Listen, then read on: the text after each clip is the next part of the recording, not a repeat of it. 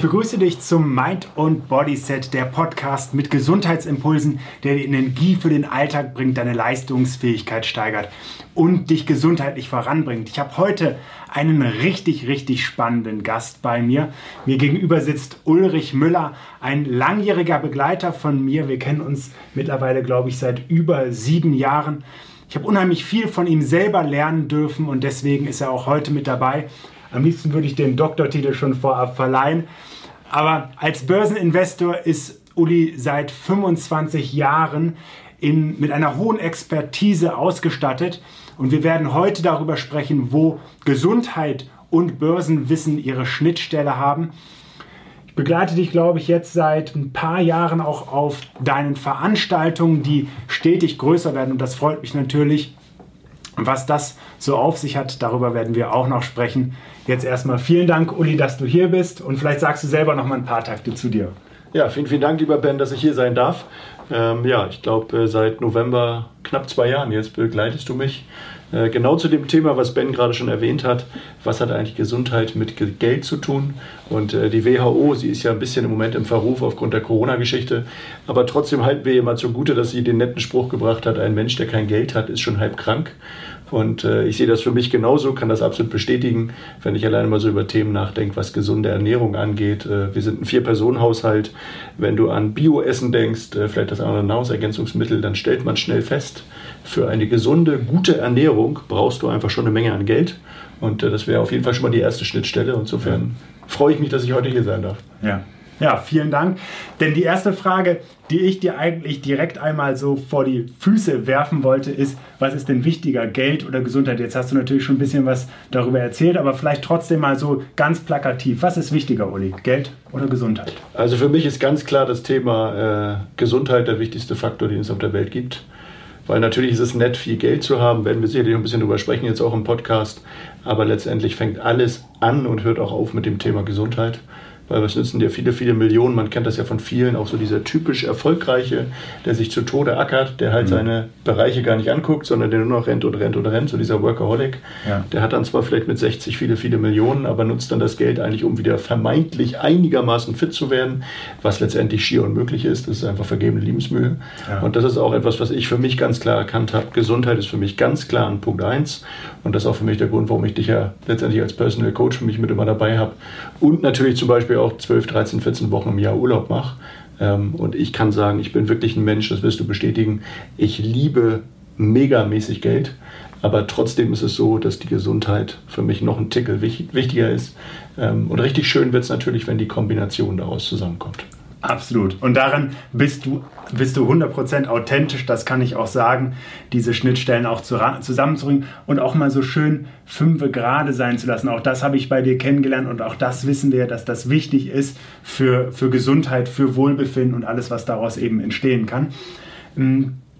Welche Rolle spielt denn aus deiner Sicht, und du hast ein paar Dinge aufgezählt, zum Beispiel was Ernährung angeht, gesunde Ernährung, auch dafür Geld aufzubringen, aber welche Rolle spielt Geld denn noch für die Gesundheit? Welche was hast du da für Erfahrungen oder was hast du darüber auch an Wissen, was du uns preisgeben kannst? Ja, ich glaube, das ist eng verknüpft hier letztendlich auch mit der finanziellen Freiheit, weil wenn ich mal darüber nachdenke, finanzielle Freiheit, finanziell ist das eine und das verbinden natürlich viele Menschen erstmal auf der materiellen Seite. Mhm. Also ich sage jetzt mal doof, mein Haus, mein Auto, mein Boot. Mhm. Ähm, ist für mich viel zu kurz gedacht. Ja. Weil wir wissen zum Beispiel ja auch, und wenn wir diese finanzielle Freiheit auseinandernehmen, ist der zweite Teil ja letztendlich die Freiheit.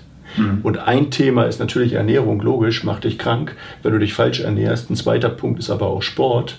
Und ein dritter Punkt, der da ganz krass reinkommt, ist ja auch das Thema Sport einfach zu machen und sich die Zeit wirklich dafür zu nehmen. Mhm. Und ich glaube, das ist auch ein ganz, ganz wichtiger Punkt in diesem Thema, ähm, weil gerade durch, äh, durch Sport baust du einfach auch Stress ab. Mhm. Jetzt bist du wieder in dieser Mühle drin. Du mhm. willst Erfolg haben, du willst Gas geben, dafür arbeitest du viel, vielleicht sogar ein bisschen mehr. Äh, vielleicht so ein Stück weit auf Kosten der Gesundheit, ist ja immer so ein netter Spruch. Mhm. Aber die andere Seite ist natürlich auch, klar, die materielle Seite. Daraus aber erwachsend eigentlich diese Freiheit, mhm. auch die Freiheit für Ernährung, für Sport, für Ausgleich, für Entspannung, für Achtsamkeit, worüber wir auch mal gerne mal reden. Ja. All, all diese Dinge, weil man weiß, auch alleine nur Stress selbst wenn man sich gesund ernähren würde, wenn man Sport macht, allein ein zu hoher Stresspegel ist ja schon die Hölle für das ganze Immunsystem. Ja, absolut. Ich meine, du beschreibst es ja, es sind, es sind einfach auch viele Faktoren, die damit reinspielen und ich erinnere mich auch an einige ähm, wissenschaftliche Artikel, die ich dazu gelesen habe, wo man einfach auch, und ich finde das beinahe bedauerlich, dass es so ist, aber daran kann man ja etwas ändern, das ist auch wichtig, ähm, dass Menschen, die über ein gewisses Kapital und ein Wohlhaben verfügen, einfach auch eine deutlich größere Lebenserwartung haben. Ähm, und da spielen wahrscheinlich alle Dinge, die du eben reingespielt hast, äh, aufgezählt hast, die Zeit, ähm, sich auch Ruhe zu gönnen, die Zeit, sich gesund zu ernähren, die Zeit, bestimmte medizinische oder auch präventive Leistungen in Anspruch zu nehmen. Das alles spielt natürlich auch eine große Rolle. Hm.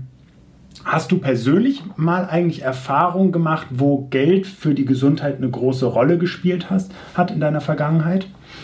Absolut. Das ist äh, natürlich die Geschichte meines Sohnes der ja auf beiden Ohren an Taubheit grenzend schwerhörig ist. Mhm. Und äh, letztendlich ist das genauso abgelaufen. Letztendlich haben wir das äh, durch einen Zufall gemerkt. Ja. Will ich gar nicht zu groß ausholen, aber am Ende war klar, äh, durch eine Situation bei uns im Wohnzimmer, er kann wahrscheinlich nichts hören, weil er einfach nicht reagiert hat auf einen sehr lauten Knall.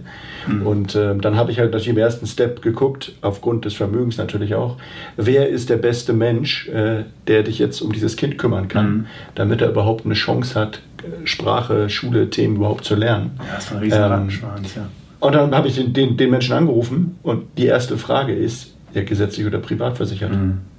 Das war jetzt erstmal nur eine Frage der Versicherung. Das ist das natürlich schon ein riesengroßes Drama im Prinzip.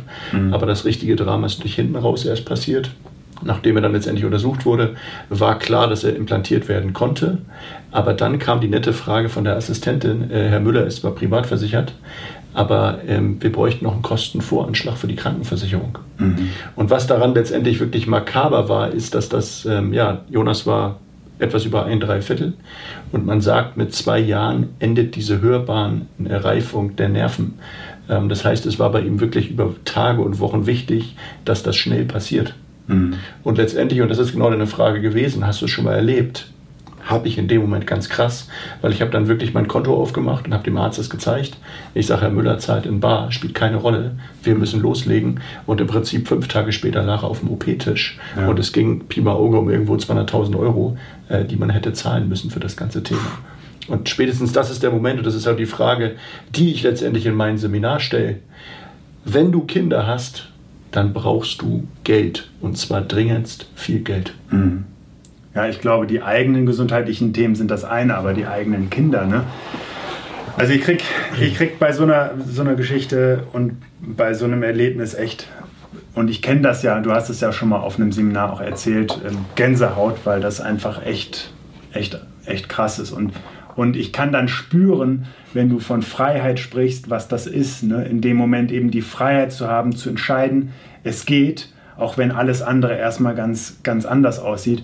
Das ist natürlich, das ist natürlich wirklich ähm, ein, ein, ein Privileg dann auch in dem Moment. Ja, absolut. Ähm, jetzt wirst du ja trotzdem vorher schon mal das Gefühl gehabt haben, frei, finanziell frei werden zu wollen. Was, was waren deine Auslöser da? Also tatsächlich war das bei mir so, dass ich mit 16, äh, ich sage immer so nett, ich habe gegoogelt, ist natürlich Quatsch, weil es Google nicht gab, aber ich glaube, es war AOL damals als Suchmaschine und ich habe einfach ja gesucht nach Geld, nach Vermögen, nach Erfolg, wie kann man reich werden. Mhm. Und da bin ich halt natürlich über ein paar Leute gestolpert, so eine, eine Kollegen wie Bill Gates damals, mhm. Äh, der Microsoft, der schon ein ganzes Stück weiterentwickelt hatte, der schon sehr vermögend war, ein Warren ja. Buffett und so weiter. Ja. Und ähm, so habe ich relativ schnell auch gesehen, Klar, Unternehmer ist die eine Seite. Wenn die es richtig gut machen, geht es an die Börse. Damit werden die Leute erst richtig vermögend. Mhm.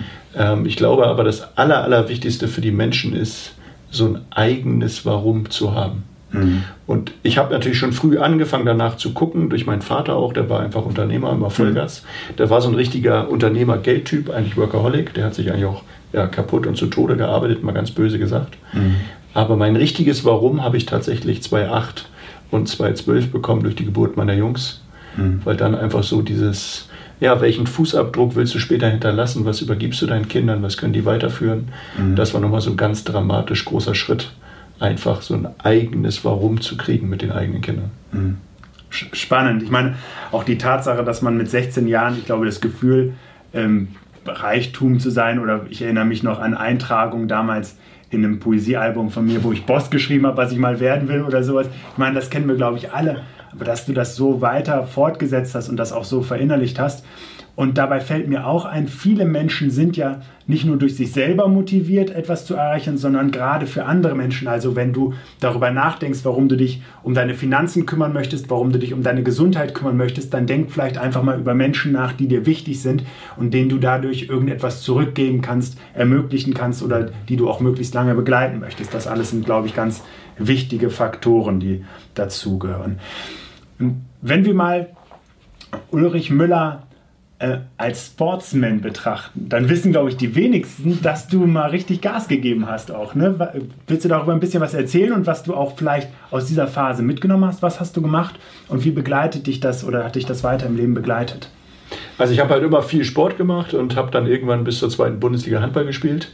Ähm, damals war ich 20, 21 in etwa und äh, bin eigentlich stolz darauf, dass ich damals 800 Mark verdient habe im Monat, so für nebenbei. Ich meine, für ich Handball A und B, ja, ja die Zeit? Für, für, Handball, für die Zeit, das war Mitte der 90er, ja. also das ist 25 Krass. Jahre her. Ähm, was interessant ist natürlich die körperliche Seite, weil ich hatte Körperfett von 7,8 Prozent. Ja. Ähm, was habe ich fürs Leben mitgenommen? Das ist was, was ich auch auf meinen Seminaren heute noch sage. Ähm, und ich nenne es mit so einem netten Spruch immer, bist du bereit, den Preis zu zahlen? Und das ist genau die Frage, meine ganz persönliche Meinung, und da bin ich manchmal auch sehr deutlich und auch direkt, das weißt du auch in meinen Seminaren.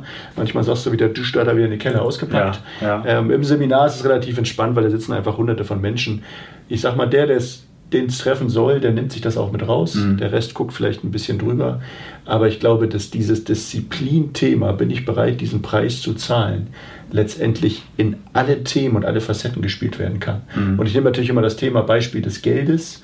Ich meine, letztendlich weiß jeder, du musst mehr behalten, als du ausgibst, und dann wirst du reich. Also mathematisch ist das nicht schwer. Das gleiche ist theoretisch auch bei der Figur. Du bist jetzt ein absolutes äh, Sportgenie, ähm, hast eine mega Figur, einen mega Körper und kennst dich damit perfekt aus. Auch da würde ich behaupten, wissen schon viele Menschen da draußen, ich sag mal so ein paar Grundthemen. Zucker, Weißmehl, Weizen, solche Dinge, Alkohol, mhm. ist auf Dauer nicht wirklich mhm. schlau und ein bisschen Bewegung macht auch Sinn. Ja. Trotzdem ist da anscheinend irgendwas, was die Menschen zurückhält dieses Thema Mindset, dieses Thema Glaubenssätze. Mhm. Und ich glaube, dass das etwas ist, was mich dramatisch geprägt hat durch den Sport. Weil da hast du einfach Mannschaftskollegen, es war ein Mannschaftssport mit Handball. Du hast einen Trainer, da gibt es einfach Vollgas und da gibt es auch nicht, ich komme heute mal nicht. Ja. Und die Mannschaft hängt letztendlich von dir ab. Und diesen, ich nenne es mal ja, es hört sich mal so negativ an, aber diesen Drill, mhm. habe ich einfach so ein Stück weit für mein Leben mitgenommen. Und letztendlich muss ich heute auch ganz klar sagen, wenn ich mir reiche Menschen auf der Welt angucke, und ich kenne ja mittlerweile auch viele sehr vermögende Menschen, mhm. ähm, die sagen alle genau das Gleiche. Mhm. Dieses, ich hasse es manchmal, dieses Smart statt Hard ist ja viel geiler. Ja, irgendwann, ist meine Meinung. Ja. Aber am Anfang kenne ich keinen. Es sei denn, du bist Tochter eines Milliardärs und wirst so geboren, hast du Glück gehabt. Aber alle anderen sagen ganz klar, ich habe eine gewisse Zeit einfach Gas gegeben und habe diese Passion, diese Disziplin, diese Motivation mm. gehabt. Mm.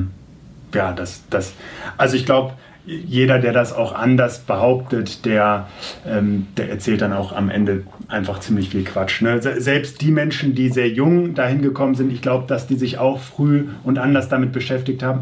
Ich glaube allerdings auch, dass es wirklich damit zu tun hat, das ist ja auch bei dir zu beobachten, dass das etwas ist, was was einen selber einfach antreibt. Ne? Dass so, eine, so ein innerer Drang natürlich auch dafür vorhanden ist, weil dann, ähm, dann ist es trotzdem hart, aber es ist, kommt aus dir selber heraus. Und ich glaube, dass Disziplin eine große Rolle spielt, aber irgendwann kann Disziplin eben auch ein Stück weit einem einem Flow, will ich jetzt mal nennen, folgen oder eben einem, ich habe das, ich habe mich daran gewöhnt, es ist einfach Teil meines Lebens, ich weiß die vielen annehmlichen Effekte daraus zu schätzen, das, das äh, ist de facto so.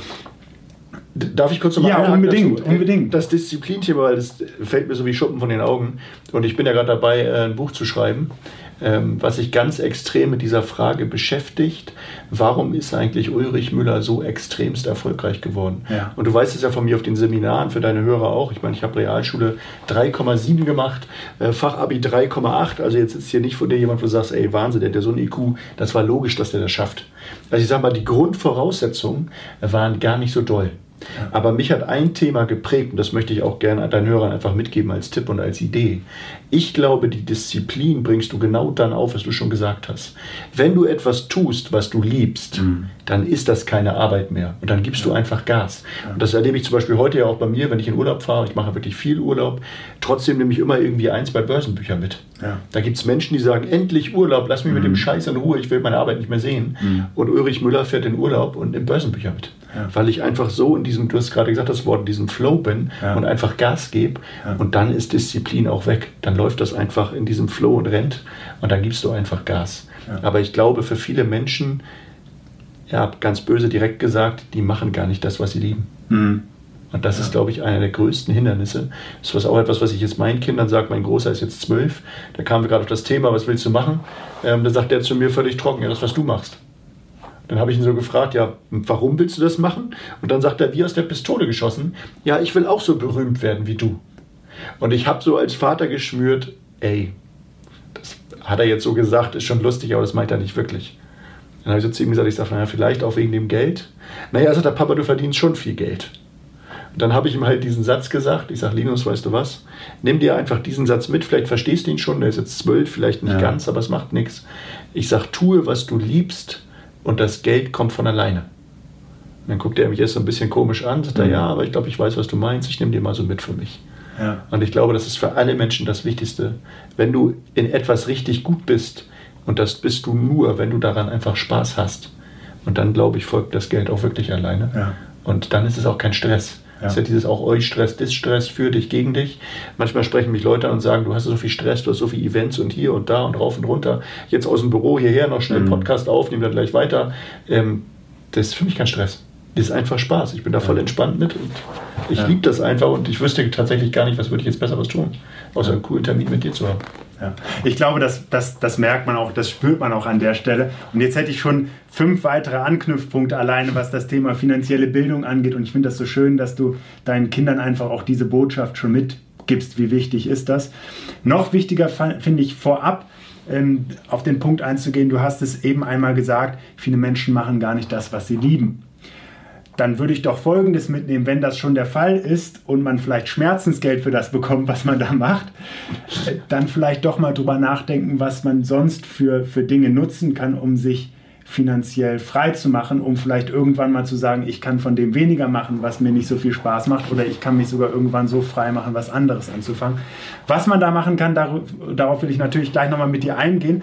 Aber ich finde ganz entscheidend auch nochmal, das Stichwort Glaubenssätze, was du gesagt hast. Ne? Also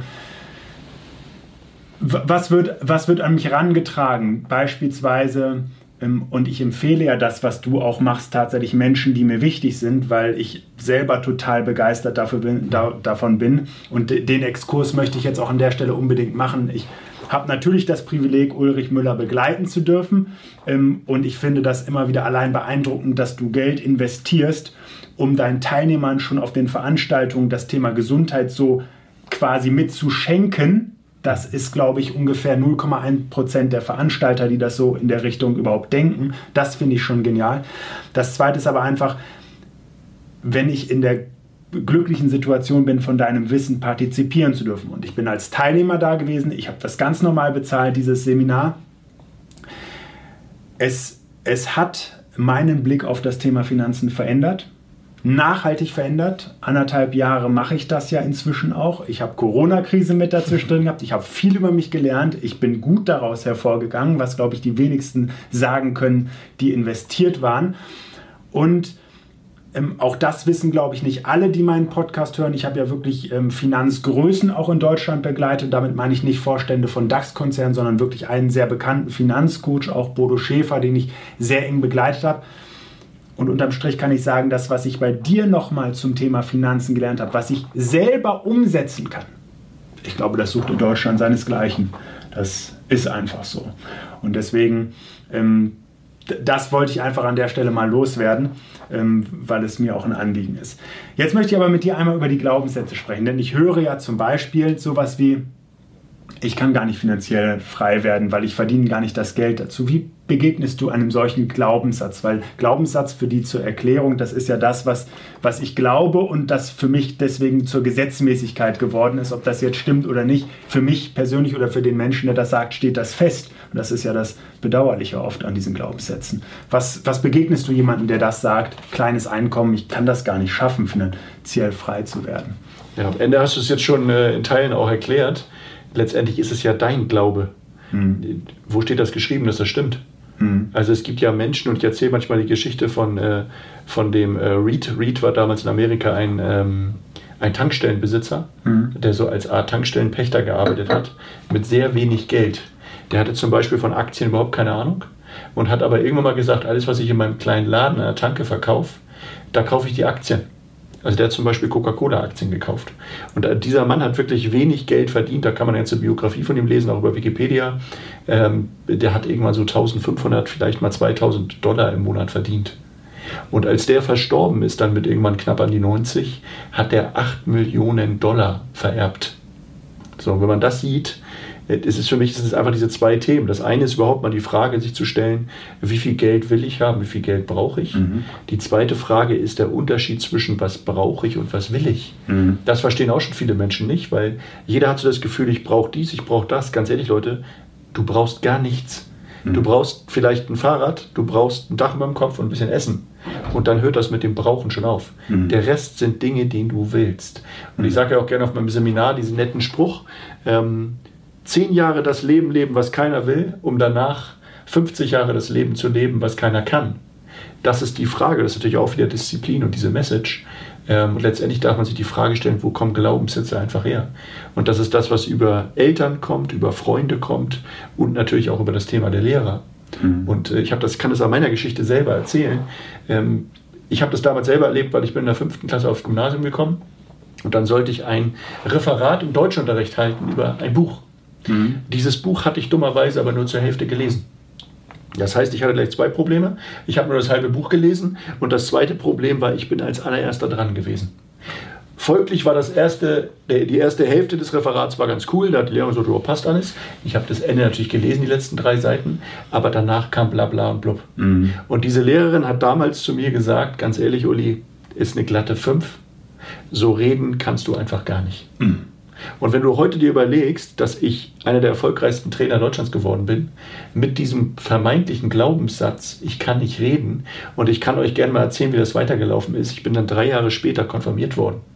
Da haben mein Bruder und ich Streichhölzer gezogen und das ist so der erste Moment, große Familienfeier, die erste kleine Rede so als jugendlicher, jungerwachsener mhm. Konfirmation. Ich hatte das Pech, ich habe den falschen gezogen, ich musste anfangen. Und jetzt haben wir kein großes Bild, eine Kamera ist natürlich mit dabei, aber die ist auch im Podcast hören. Ich hatte wirklich eine Pizza unterm Arm, ich war kreidebleich, ich war komplett mhm. fertig und habe ein paar Sekunden, bevor diese Rede anfangen äh, sollte, habe ich dann zu meinem Bruder gesagt, ich sag, weißt du was, Philipp, entweder du legst los oder hier redet keiner. Und da habe ich mich so richtig in diesem Moment versetzt gefühlt, mhm. was das mit einem oder mit mir damals mhm. gemacht hat mit der Lehrerin. Und das kann ich auch nur als Message an die Zuhörer mitgeben, weil gerade wenn du Kinder hast, dann bist du als Papa oder als Lehrer, bist du für die Gott. Mhm. Das, was du sagst, ist gesetzt, weil die kennen keine andere Meinung. Und das ist eben diese Message, was du vorhin auch schon mal gesagt hast. Einfach mit Kindern, auch meine Jungs sind sieben oder knapp acht und zwölf, früh über Geld zu reden, auch über mhm. Werte zu reden, über Themen zu lernen. Letztendlich kannst du deinen Kindern zwei Dinge mitgeben. Das ist eine gute Erziehung, mhm. wie auch immer das aussieht, und du kannst ihnen gute Werte mitgeben. Mhm. Und alles andere liegt ja in Gottes Hand. Und das ist für mich dieser Punkt, einfach früh darüber zu sprechen. Dieses Sprichwort über Geld redet man nicht, das ist die absolute Hölle. Mhm. Was willst du über Geld lernen, wenn keiner mit dir darüber redet? Ja. Und gerade in der Schule, hast du darüber gesprochen, über finanzielle Bildung, es gibt nichts zu Geld. Gar nichts. Mhm. Du hast, wir haben es mal eruiert, im Bildungsplan bis zum Abi machst du fünf bis zehn Stunden über Geld. Mhm. Und das ist gefühlt Taschengeld. Was ist ein Schein? Wie sieht der aus? Wo kann ich ihn bei der Bank einzahlen? Und das war's. Ja, es nichts, bringt dir keiner Leben, ne? bei, was du ja. wirklich brauchst. Ja. Ja, also äh, eine Riesenlücke. Es gibt so ein paar Sachen im Bildungssystem und auch das wäre ein ganz eigenes Thema. Ähm, aber es ist, es ist so wichtig. Ne? Das sind so die Themen, die am Ende ähm, auch, auch das Leben mitbestimmen und, und wenn man wirklich das auch mal aus Elternsicht und vielleicht bist du ja auch äh, Eltern ähm, mit beobachtest, äh, wie wichtig diese einfach diese Botschaften sind. Ähm, was kann man sich leisten, was kann man sich nicht leisten? Das äh, Kinder verarbeiten das ja einfach ganz anders. Ich habe einen weiteren Glaubenssatz, den ich, ich oder ich muss vielleicht zu den Kindern noch mal einmal einhaken. Ja, gerne. Wir haben das natürlich jetzt durch Corona und auch im letzten Jahr davor erlebt ähm, wir sind ja im Urlaub relativ viel unterwegs mit den Jungs. Mhm. Und ich erinnere mich an eine Szene, die wirklich so lustig ist. Ähm, letzte, wir fliegen Weihnachten ja eigentlich nie weg, weil es so mhm. Zeit, Familie, Ruhe, runterkommen, Weihnachtsbaum, Freunde treffen. Ja. Und ich erinnere mich so genau daran, weil letztes Jahr, da waren wir dann äh, kurz vor Weihnachten, ich glaube, es war der 22. Und da sagt mein großer Sohn zu mir, also irgendwie sind dieses Mal die Ferien ja anders. Und dann sage ich sowieso. Er sagt, wir fliegen gar nicht weg. Und das auch zum Thema Glaubenssätze. Ich habe natürlich noch mit ihm darüber ein bisschen philosophiert und ich habe ihn dann Anfang Januar mit der Aufgabe in die Schule geschickt, mal so rumzufragen in seiner Klasse, so seine Freunde, wie viel fliegen die weg, was machen die auch bei Urlaub und so weiter. Und er kam ein paar Tage später zu mir und sagte, Papa, das ist schon nicht normal, was wir machen. Ne? Mhm. Ich sage, wieso nicht? Er sagte, wir sind ja immer weg. Wir fahren Ski, wir fahren vier Wochen nach Mallorca, wir fliegen auf die Kanaren, wir fliegen nach Amerika. Egal wohin, wir sind eigentlich immer weg. Ja. Das ist bei den anderen gar nicht. Und das ist genau der Punkt. Mhm. Und das ist aber auch diese Macht. Jetzt in diesem Fall für ihn positiv. Es ist normal, viel Vermögen zu haben, viel Urlaub zu machen und so weiter. Mhm. Und das ist dieses Glaubenssatzthema. Jetzt hast du einen Freund, und er hat genug Freunde, die auch nicht wirklich viel Geld haben. Mhm. Die machen das halt nicht. Mhm. Und die leben in diesem Glaubenssatz, das ist normal. Ja. Und ohne das, und das ist das Schlimme daran, ohne dass es denen wirklich erzählt wurde, Kinder lernen am meisten durch Sehen, durch mhm. Mitkriegen, durch Miterleben. Ist der eine so gepolt und der andere so. Mhm. Und das ist so krass, was da passiert. Und deswegen ja. ja. kann man gar nicht oft genug über das Thema reden mit den ja. Kleinkindern. Ein, ein tolles Buch für jemanden, der sich interessiert. Ähm, Rich Dad, Poor Dad ne, von Kiyosaki. Ich glaube, auch das ist ganz spannend, auch, auch weil wir gleich nochmal auf das Thema ähm, Cashflow-Quadranten zumindest auf einen Bereich eingehen. Ähm, ich würde jetzt gerne noch mal einen Glaubenssatz oder zwei sogar noch mit dir diskutieren und zwar Geld ist etwas Schlechtes oder Geld, äh, wer viel Geld besitzt, muss, muss ein Betrüger sein, muss da unrechtmäßig zu bekommen sein. Wie begegnest du so einem Glaubenssatz? Ja, also ich kann darüber schmunzeln. Du hast, glaube ich, gesehen, eben als du die Frage stelltest, habe ich schon darüber gelacht. Ich persönlich habe eine ganz klare Einstellung dazu. Geld ist erstmal neutral. Mhm. Die Frage ist, was du daraus machst. Du kannst aus viel Geld Panzer kaufen und äh, einen Krieg forcieren. Mhm. Du kannst aber auch vielleicht einen Brunnen in Afrika bauen und tausend Kinder mit vielleicht Trinkwasser versorgen. Oder du baust fünf Schulen und dafür haben dann 200 Kinder in der dritten Welt die Chance, überhaupt ein Leben zu leben. Ja. Ähm, deswegen ist immer die Frage, Geld ist erstmal neutral. Ja. Und das ist die Frage, was du daraus machst. Und äh, ich finde das dramatisch, gerade in Deutschland, was hier zum Thema zu Neid und Missgunst läuft. Das mhm. ist so eine Vollkatastrophe. Mhm. Das ist der absolute Wahnsinn. Und das ist genau, was du sagst. Und dieser Spruch ja auch, wenn wir nach Amerika gucken, dieses vom Tellerwäscher zum Millionär, mhm. da werden Leute angesprochen, cooles Auto, tolles Haus, erzähl mal, wie hast du das gemacht? Mhm. Hier laufen die Leute an einem Auto vorbei, quietsch, Schrammel drin, äh, was für ein Penner, der muss ja irgendeinen beschissen haben. Mhm. Und das ist genau dieser Punkt. Mhm. Aber Geld ist niemals gut oder schlecht. Es ist das, was du daraus machst. Ja. Ja, ich meine, wir sprechen ja wirklich über die Themen ob dich das jetzt in dem Moment betrifft oder nicht, das wirst du selber beurteilen. Aber ich glaube, dass viele von uns das einfach gerade, weil es auch so ein bisschen zu der Mentalität äh, gehört, ob es nun so extrem ist oder so ein bisschen. Ich finde, wichtig ist hier ehrlich zu sein, dass man so ein Stück weit zu reflektieren und dann bremsen die Dinge ja ganz, ganz krass einfach auch. Äh, dann will ich es ja nicht selber haben, wenn ich möglicherweise glaube, dass jemand immer nur unrechtmäßig zu Wohlstand kommt. Ich habe einen weiteren noch, den ich noch kurz aufgreifen möchte. Ähm, das mit dem Mindset zum Thema Geld ist doch etwas übertrieben. Wenn das so wäre, wenn das so einfach wäre, dann würde es doch jeder machen. Was, was sagst du so? Weil ich bin der Meinung, dass du auch schon sagst, dass es auch ein Mindset zum Thema Geld braucht, um, um den Weg zu, zu Wohlstand oder zu einem gewissen Vermögen zu schaffen. Wie begegnest du so einem Glaubenssatz? Also darauf gibt es jetzt endlich für mich ganz klar zwei Antworten. Das eine ist, äh, habe ich von einem äh, amerikanischen Trainer von T. Half Acre. Da geht es zum Thema Mindset und Geld, zum Thema Glaubenssatz, um sein Heizungsthermostat. So beschreibt er das. Mhm. Und ich nutze das Beispiel mal gerne, weil das für Menschen so einfach visuell schnell zu verstehen ist. Mhm. Ähm, eine Heizung ist bei dir im Raum auf 3 gestellt, heißt in etwa 21 Grad. Und sobald der Raum wärmer wird, weil vielleicht Licht an ist, da sind drei Leute drin, dann geht die Heizung aus, weil die Wärme ist ja erreicht. Fällt das Ding aber auf 18, weil der Raum wieder leer ist, vielleicht Fenster auf, wie auch immer, fängt die Heizung an, gegen an zu produzieren. Mhm. Und dieses Phänomen gibt es letztendlich auch mit dem Geld. Und ich kann das ganz klar belegen, weil ich habe ja 17 Jahre in der Investmentberatung gearbeitet, habe zigtausend Menschen begleitet, auch während äh, ja, von arm bis reich, bis auch von reich wieder auf arm. Mhm. Also in alle Richtungen. Aber was ich immer gemerkt habe, das ist ganz krass, wir haben Menschen gehabt, die haben 2000 Euro gehabt die konnten Geld sparen, haben Geld beiseite gelegt. Mhm. Wir hatten andere, die hatten 50.000 Nettoeinkommen im Monat und haben dir voller Inbrunst erzählt, ich kann nicht sparen, schaffe ich nicht. Das heißt, das ist das eine Einstellungsthema. Und das zweite, was spannend ist, wenn du diesen 2000 Euro Mann nimmst, dann hat er einen gewissen Kontostand gehabt. Mhm. Und ich habe Kunden erlebt, die hatten immer 2000 Minus im Dispo. Die haben die Null verlängert mit dem Dispo, hatten 2000 Minus. Und jetzt haben die total verrückt ein 13. Gehalt bekommen, Weihnachtsgeld. Mhm. Da würdest du sagen, alles klar, Dispo ist ausgeglichen, mhm. der ist bei Null. Mhm. Jetzt bist du acht Wochen später bei dem Kunden gewesen, vielleicht zum Depotgespräch, Service Call, was auch immer. Hast ihn darauf angesprochen, da sagt der Typ, ja, ernst zu dir, ich habe wieder 2000 Minus. Mhm. Und da fragst du dich, wenn der gerade das Geld bekommen hat, wie kann das angehen? Und das ist diese Geschichte, das ist der zweite Teil, was ich manchmal so erzähle. Das ist diese Kaffeetasse, wie ich es immer beschreibe. Mhm. Jeder Mensch ist wie ein Behälter und hat eine Menge, eine gewisse Menge an Kaffee oder an Geld da drin. Mhm. Und Leute, der Mensch, der dein Kontostand letztendlich ja, zu entscheiden hat oder der ihn produziert hat, ist letztendlich der, den du jeden Morgen im Spiegel siehst. Mhm. Und der erste Step für mich ist, du musst als Person einfach wachsen, damit du dann auch das Geld wachsen siehst. Mhm. Und das erlebst du so, wenn du mal esoterische Ecke nimmst, Heilpraktiker.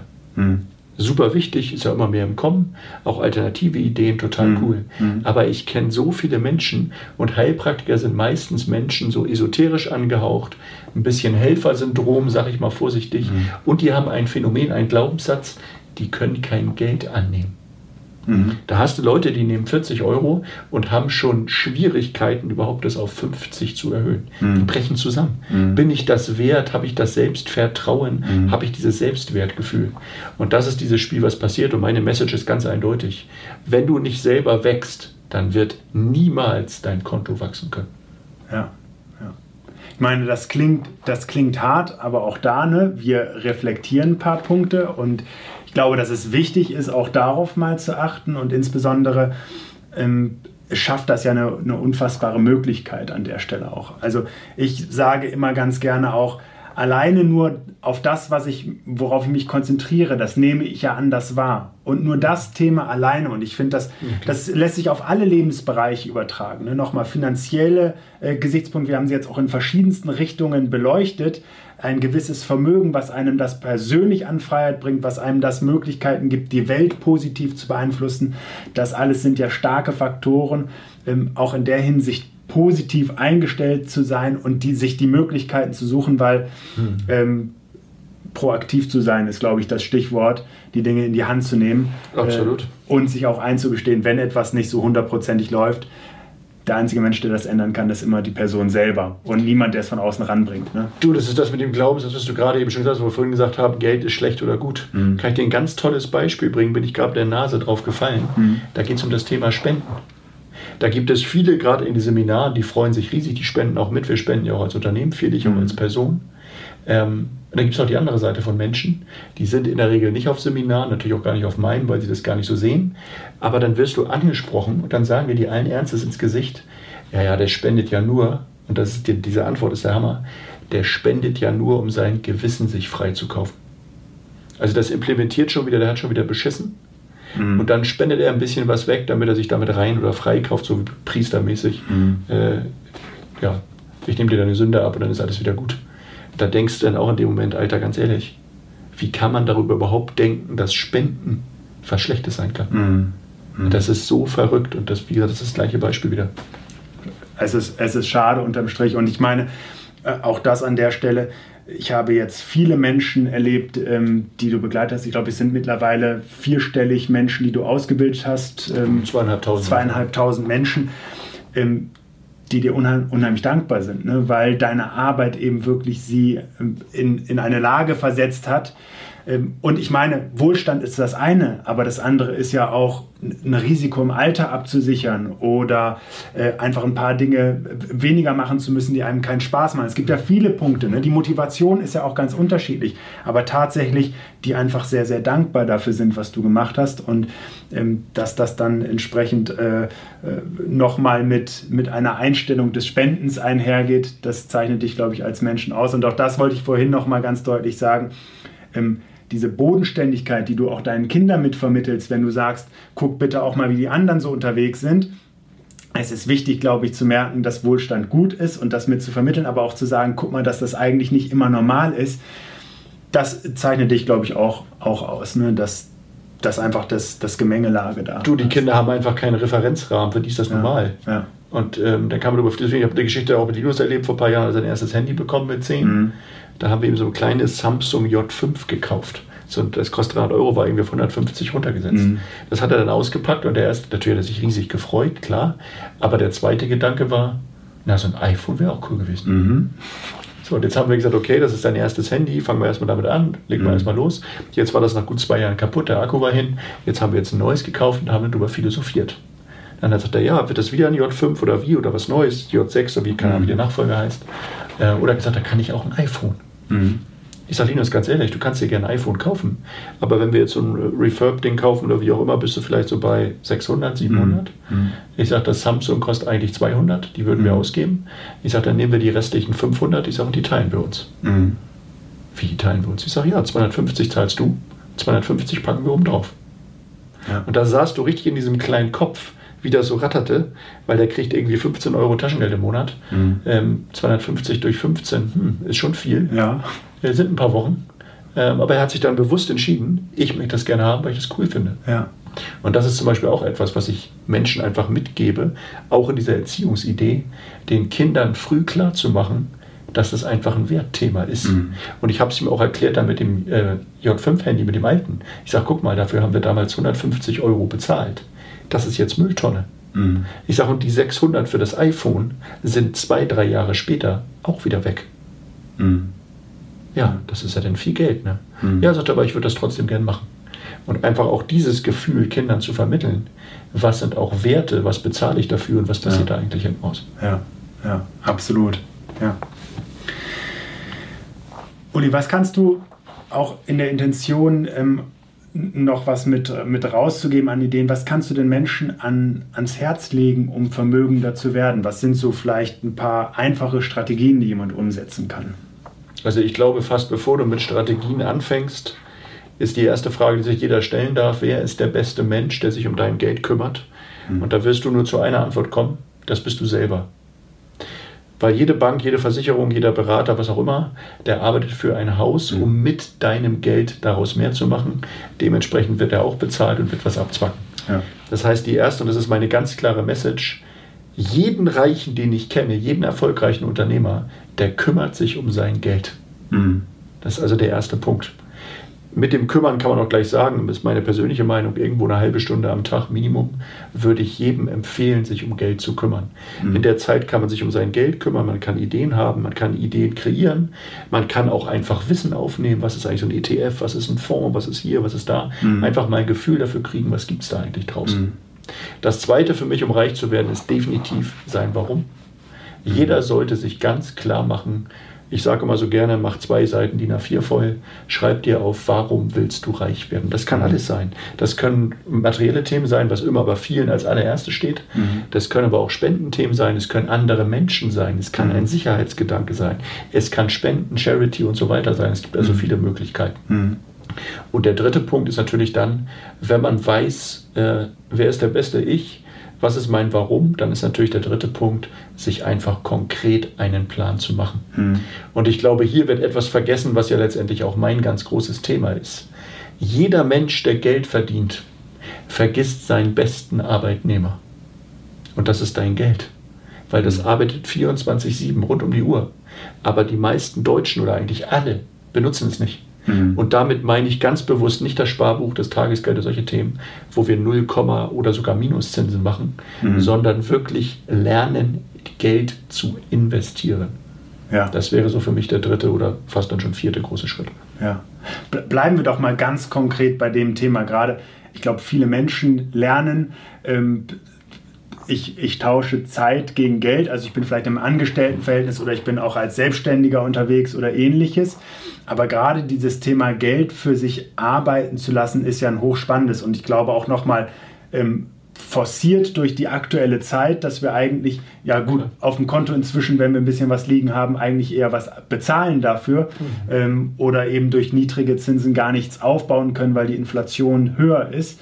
Ähm, wie, wie, unterstützt du denn jetzt Menschen an der Stelle, wenn es vielleicht auch darum geht, strategisch vorzugehen oder eine Idee davon, ein System zu haben oder ähnliches? Das ist letztendlich unsere Seminarwelt, die wir machen und äh, das ist unser Tag der Finanzen, das ist unser allererstes Event. Da geht es nämlich genau um diese Schritte, die wir mhm. haben. Einen haben wir noch ausgelassen, den Schritt 5. Das ist letztendlich Kontenmodell, wie strukturiere ich eigentlich mhm. mein Einkommen? Mhm. Weil letztendlich kommt Geld rein, ist es ja die Frage jeden Monat, was mache ich damit? Spare ich was, kaufe ich was, fahre ich in Urlaub, muss ich was investieren, weil gerade der Kühlschrank kaputt ist oder, oder, mhm. oder. Mhm. Das heißt, es macht einfach Sinn, sich da Gedanken zu machen. Und das ist für uns genau dieser Tag der Finanzen, den wir ja sechsmal in Deutschland machen, so grob regional verteilt mhm. äh, in, in Deutschland. Und ähm, da geht es halt um vier große Themen. Das eine ist letztendlich die mentale Persönlichkeit. Mhm. Und ich weiß, das ist der Part, ähm, der geht so anderthalb, zwei Stunden. Da wird am meisten drüber philosophiert, mhm. weil immer wieder Leute auch sagen, ja, kenne ich schon, habe ich schon mal gehört. Mhm. Ich sage, Leute, kennen und schon mal gehört, ist total toll. Mhm. Die Frage ist, lebst mhm. du danach und handelst du danach. Ja. Der zweite Part ist dann das Thema Millionärsgeist. Da geht es mhm. genau um diese Themen. Kontenmodell, wie strukturiere ich das? Wie machen das eigentlich Erfolgreiche? Und ich kann ganz klar sagen, davon habe ich natürlich bei weitem nicht alles selber erfunden. Aber letztendlich ist das dieses Modeling of Excellence. Klar. Du weißt, wie man toll aussieht, eine tolle Figur hat. Ja, da brauche ich nicht überlegen, wie hat der Typ das gemacht, dann frage ich dich. Mhm. Und ich weiß, wie man reich wird, das kann ich dir auch erzählen. Mhm. Und das ist das Thema eben auch Kontenmodell und dieser Millionärsgeist. Und dann am Nachmittag geht es um das ganz große Thema, natürlich Geldanlage auch. Wir mhm. werden mal verschiedenste Produkte da draußen durchleuchten. Das ist für viele Menschen ziemlich krasse Aha-Effekte, mhm. die sagen, äh, wieso läuft das jetzt ab? Habe ich mhm. ja gar nicht gewusst. Mhm. Ähm, wir werden dann am Ende auch die beste Geldanlage der Welt kreieren und auch gleich noch die sicherste. Mhm. Ähm, das kann ich schon verraten, das sind auf jeden Fall Aktien. Mhm. Ähm, ja, und dann geht es noch ein bisschen um ein System, wie man aus seinem Geld noch äh, doch deutlich mehr machen darf. Ja. Also ich bin ja in der glücklichen Situation, das auch schon erlebt zu haben und ich kann selber sagen, dass diese Aha-Effekte auch bei mir da waren, ähm, weil es weil es, lass uns doch ehrlich sein, weil es in den meisten Fällen dir einfach keiner so sagt. Und, und wenn du das nicht weißt, dann gehst du vielleicht einfach davon aus, dass das der richtige Weg ist, weil du hast ja einen Berater oder sowas oder du hast davon mal gehört oder sowas. All diese Themen. Ne? Und, und völlig wertfrei an der Stelle.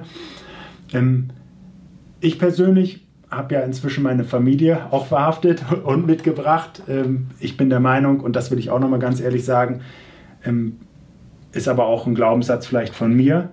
Ich wäre asozial, wenn ich nicht meinen Freunden auch davon erzählen würde und, und ihnen die Möglichkeit geben würde, weil ähm, kurz festhalten, es sind halt wirklich drei bis sechs Prozent, die man pro Monat an, an, an ja, äh, machen kann. Und das darf man erstmal schlucken. Ähm, und ich kann jetzt sagen, ich mache es anderthalb Jahre und ja, es funktioniert. Es funktioniert definitiv.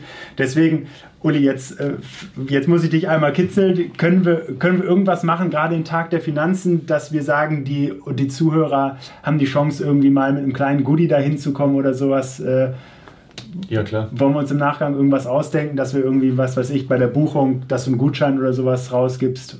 Können wir sehr gerne tun. Ich würde spontan jetzt einfach raushauen, dass deine äh, Hörer mit einem Gutscheincode, den wir dann irgendwie in der Link-Bio, wie auch immer, festlegen, kriegen die 50% Rabatt darauf. Wow. Und äh, ich kann das jedem nur empfehlen. Das ist auch ganz wichtig für mich. Das weißt du ja auch. Du begleitest den Tag. Ähm, es ist wirklich von morgens halb zehn bis abends 19 Uhr Vollgas Content, Content, Content. Ja, ich gebe es ganz offen zu. In der letzten Viertelstunde wird auch noch was verkauft. Ähm, aber es geht wirklich den ganzen Tag um Know-how.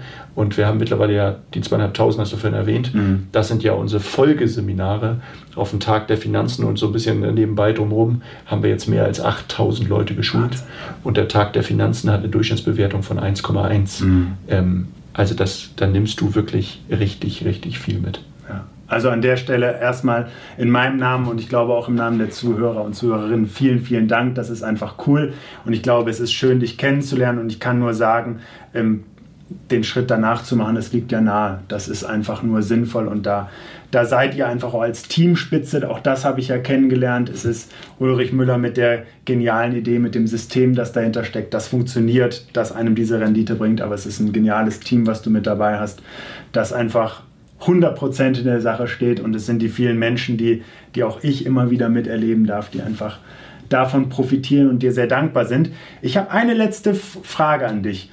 Ähm, du, warum machst du das eigentlich noch, Uli? Warum machst du deine Arbeit noch? Du bist ja theoretisch mit allen Themen durch. Du könntest ja sagen, ich, ich nach mir die Sinnflut so ungefähr. Warum machst du das denn noch hier?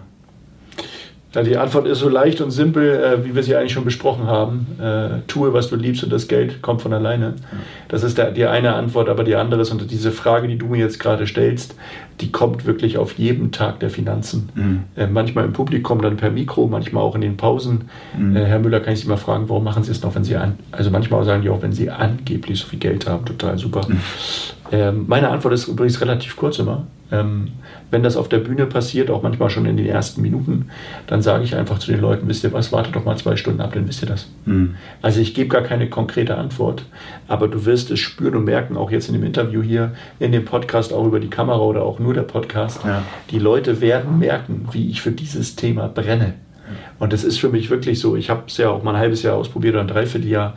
Nur noch Golf und Fitness. Ganz ehrlich, ich glaube, jeder Mensch im Leben braucht eine Aufgabe. Mhm. Und wenn ich heute die, an die tausend Referenzen sehe, mhm. was Menschen mir schreiben, dass ein paar hundert durch das System davon leben, mhm. die gar nicht mehr arbeiten, mhm. dann ist das die größte Genugtuung und das ist mehr wert als jeder Euro, den mir irgendeiner dafür bezahlen würde. Ja. Weil Geld ist nicht mehr mein Antrieb. Ja. Meine Frage ist, welchen Fußabdruck hinterlässt Ulrich Müller, wenn er den Erdball verlässt. Und ich habe ganz schön gerade unser, ähm, unser Ziel etwas nach oben geschoben. Bisher haben wir immer von 100.000 Menschen gesprochen, die wir finanziell besser oder wirklich frei machen wollen. Und jetzt haben wir das gerade auf eine Million erhöht. Also wir werden richtig Gas geben. Die Wells Academy steht gerade am Anfang.